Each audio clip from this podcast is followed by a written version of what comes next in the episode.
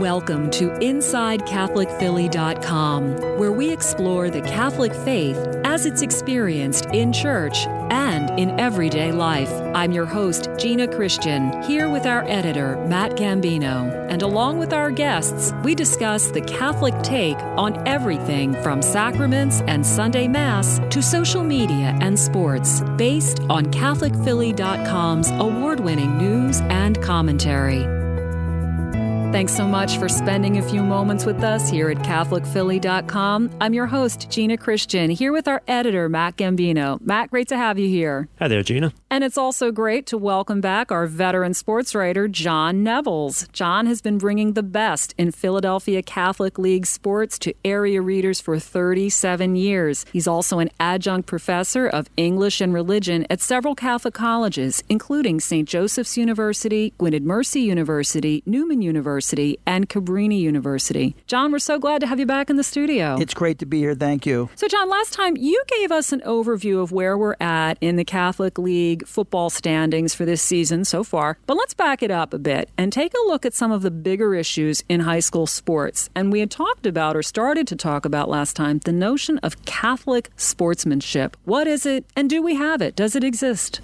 I think it gets into the expectations. And being educated at St. Ambrose Grade School and Cardinal Dougherty High School, RIP. But being educated there, there's an expectation, I think, that there are certain ways that communities should react to certain things at sporting events. I'm a big believer, for instance, that you represent your Catholic faith. So you represent your school. I think we've lost that. I mean, I've been covering this since 1982, and the things that I hear are unpleasant at best. Taunting. We're not talking like fun little things like, you know, there's some fun things maybe that the team's being announced, they pretend they're reading a newspaper. Okay, whatever. We're talking taunting, words being used that I wouldn't say on a podcast. Things said as a person shooting a free throw, where if you're the parent, listening to that, you might want to do something to protect the feelings of your child. Is it parents or kids or both? That's crowd. I think it's, it's mostly students. I don't know what our listeners have experienced. I remember distinctly, I would go all the events at Dougherty, and I remember there used to be one or two or three teachers in the crowd, and they would look around, and you would be really reticent about saying something off key. I don't think they have that now. I would never mention a specific school. That would not be fair because I think a lot of the schools do a good job. For instance, before Catholic League playoffs and Catholic League championships, there's a prayer. They usually,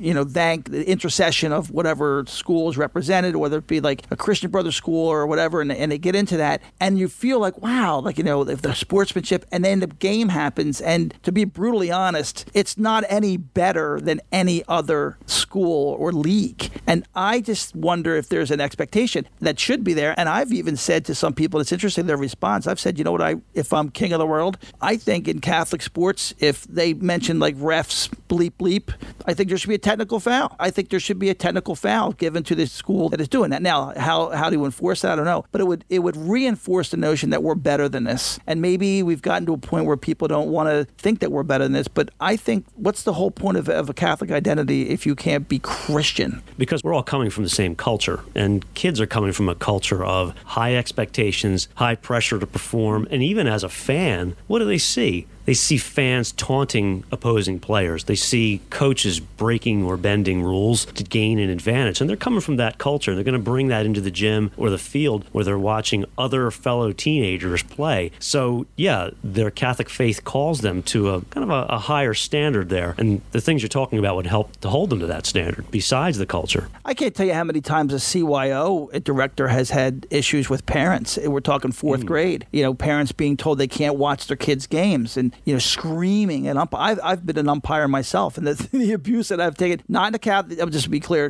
that's been more public, but not in a Catholic way. But the abuse that I've taken from parents and kids, it's like, really, is this happening? I don't know what the answer is. Right. Well, really do you don't. think that part of the problem, it's not just that people get too caught up in the moment and that sense of win or lose, but that there's a lot of money riding on sports for a lot of people. And I'm thinking of one family I know who has spent years on the road with their kids sure, for soccer teams. games every weekend. Their family living room has become the minivan because they're banking everything on the kid getting a scholarship, a college scholarship. So, do you think that's really what's at play here? Is that parents are getting their kids into these sports at young ages and driving them through it because they're looking for a way to get their education paid?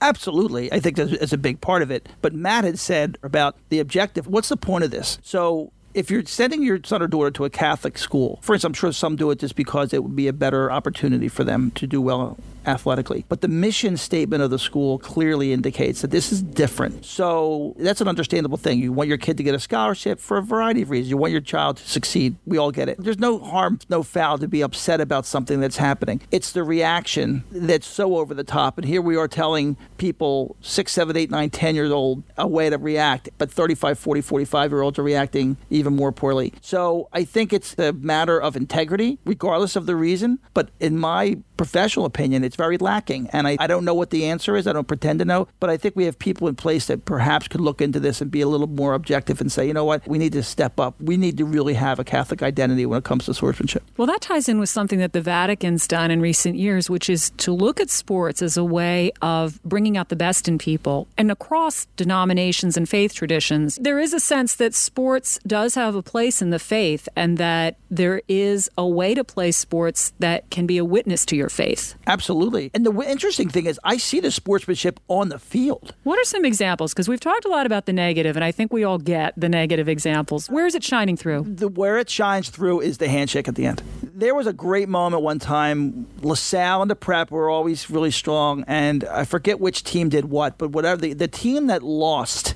and they're competitors with each other. The team that lost said to the winner, "Now go out and get us a state championship." I mean, I heard that the embraces, the thugs. And the pride I, in the, the Catholic pride League. in the Catholic League. I, I've always said, you know, I've always thought to myself, look, if you have two schools that quote unquote can't stand each other, I get it. You're you're rivals. I've always said, however, if you pretend there's a situation where one team is walking down the street and the other team is walking down the street, and they might look at each other or say something, but if someone goes to attack that team, that other team's going to come to their defense. There's something about being a part of that Catholic League that still is there, whether it be from a team that's 0 10 or a team that's 10 and 0, that identity is there. And I think the kids show it on the field, helping each other up, saying good game. I can't remember ever, ever a brawl at the end of a game. You might think, well, that's obvious. No, it's not obvious. There are no brawls at the end of games. And so there's something very positive. I think the kids do a better job than some of the adults. John, that gets to thoughts about character. What kind of character is being molded in young men and women? I think about the schools that, boy,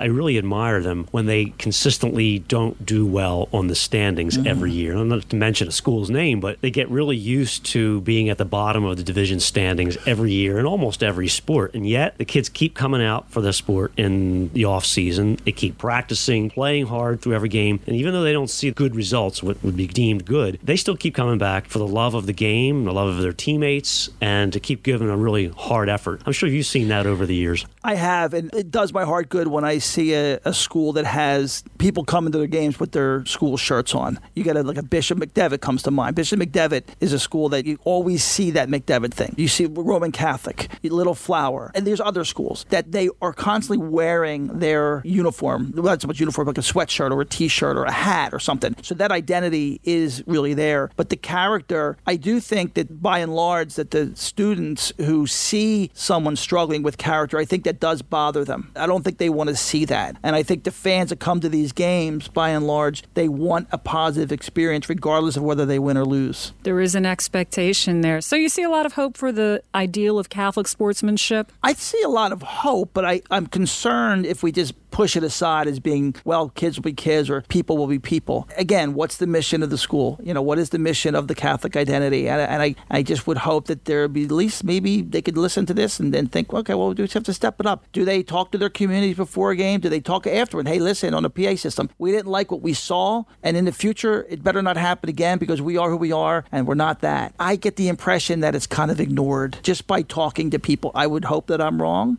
but I think it's something that needs to be addressed. So it's a bit of a wake up call and a recognition that our sports are an opportunity for witness. They are. And there's so many great people in these sports. I mean, adults who give their lives to these things. And hey, we always say to the players, right, you can be better. Let's be better. Not bad person, but we can be better. We just can be better, I think. Keep on striving. All right. With God's grace, we will. John Knebels, thank you so much. I hope you'll come back and keep us posted on Catholic League sports throughout the coming season. It would be my pleasure. All right. God bless. So you've heard our thoughts. What about yours? Reach out to us and let us know. You can find us on Facebook and Twitter at Catholic Philly or visit us online at CatholicPhilly.com. Thanks so much to Matt Gambino, the editor of CatholicPhilly.com. I'm your host, Gina Christian, and until next time, may God bless and keep you. Transforming lives. That's what the Society of St. Vincent de Paul of Philadelphia is all about. Called to service by our Catholic values, we work directly with our neighbors in need to help with the most basic necessities. Our lives are transformed, as are hopefully those we serve. Visit svdp phila.info to see how you can join with us to help. That's svdp phila.info. This podcast has been a production of CatholicPhilly.com. Music by Dustin Taylor Phillips. For more information, visit us online at CatholicPhilly.com.